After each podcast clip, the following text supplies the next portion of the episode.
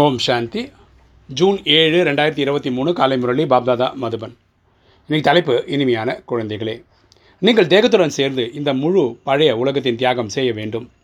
ஏனெனில் உங்களுக்கு வழிகாட்டி மூலமாக உண்மையான வழி கிடைத்துள்ளது. அப்போ சொல்ல இனிமையான குழந்தைகளை நம்ம தேகத்தோடு சேர்ந்து இந்த முழு உலகத்தையும் மறக்கணும். ஏன்னா கண்ணால் பார்க்கக்கூடிய எல்லா பாட்டும் உலகத்தில் அழிய தான் போதும் அதனால் நமக்கு வழிகாட்டியாக இருக்க இறைவன் சொல்லக்கூடிய முழுமையான வழியை உண்மையான வழியை கடைப்பிடிக்கணும். அதுதான் ஸ்ரீமத் கேள்வி ஈஸ்வரிய திட்டத்தின்படி எந்த காரியத்தில் நன்மை அடங்கியுள்ளது? ஈஸ்வரிய திட்டத்தின்படி எந்த காரியத்தில் நன்மை அடங்கியுள்ளது? பதில் முழு எல்லையில்லாத பழைய உலகம் முடிந்து விடும் வகையில் ஏற்படும் மகா விநாசத்தின் காரியத்தில் நன்மை அடங்கியுள்ளது ஏன்னா கலியுகம் முடியாமல் சத்தியுகம் வர முடியாது. மனிதர்கள் பெரிய தீமை என்று நினைக்கிறான் மனிதர்கள் நினைக்கிறாங்க? உலகம் அழியிறது வந்து தீமையான விஷயம் நினைக்கிறாங்க.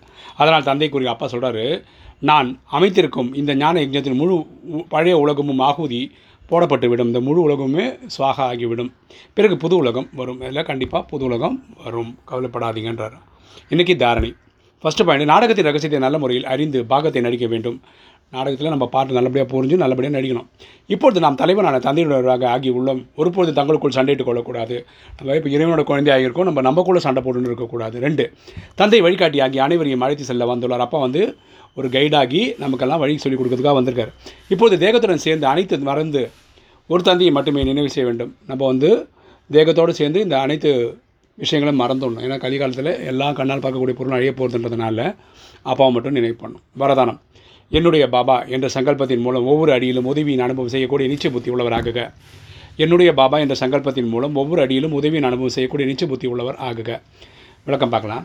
ட்ராமாவின் படி யார் பக்கா நிச்சய புத்தியுடன் இருக்கிறார்களோ பாபா என்னுடையவர் நான் பாபாவுடையவன் என்ற மனதில் சங்கல்பம் செய்து கொள்கிறார்களோ அப்போது அத்தகைய குழந்தைகளுக்கு தானாகவே உதவி கிடைக்கும். ட்ராமாவின்படி யார் பக்கா நிச்சயத்தோட இந்த புத்தியோடு இருக்காங்களோ எனக்கு எங்கள் அப்பா எங்கள் அப்பாவுக்கு நான் அப்படின்ற சங்கல்பம் உருவாக்குறாங்களோ அப்படிப்பட்ட குழந்தைகளுக்கு தானாகவே உதவி கிடைக்கும்ன்றப்பா அப்பா.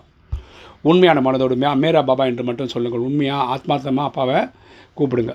அப்போது ஒவ்வொரு அடியிலும் உதவியின் அனுபவம் இருந்து கொண்டே இருக்கும். அப்போ நமக்கு உண்மையில் உண்மையான உதவி கிடைக்கிறத ஃபீல் பண்ணும் எந்த குழந்தைகளுக்கு ஒரு பாபாவோட முடியாத அன்பு இருக்கிறதோ அவர்கள் எந்த ஒரு விஷயமும் தடுத்து நிறுத்த முடியாது. ஸோ அவங்கள யாரையும் தடுத்து நிறுத்தவே முடியாது. பாபாவின் அன்பு அனைத்து பிரச்சனைகளையும் கடந்து செல்ல வைக்கும். அப்போட அன்பு தான் எல்லா பிரச்சனையும் கடந்து வைக்கிறதுக்கு இது கொடுக்கும். அவர்கள் பறந்து கொண்டே இருப்பார்கள். அவங்க எல்லா பிரச்சனையும் கடந்து போயிடுவாங்க. ஸ்லோகன்.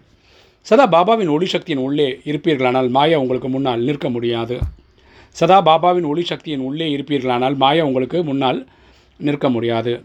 எப்போவுமே நம்ம வந்து அப்பாவோட கனெக்ஷன்லேயே இருந்தோன்னா அவரோட குடைநிலையிலே இருந்தோன்னா மாயை நம்மளை ஒன்றுமே பண்ணாது. ஓம் சாந்தி.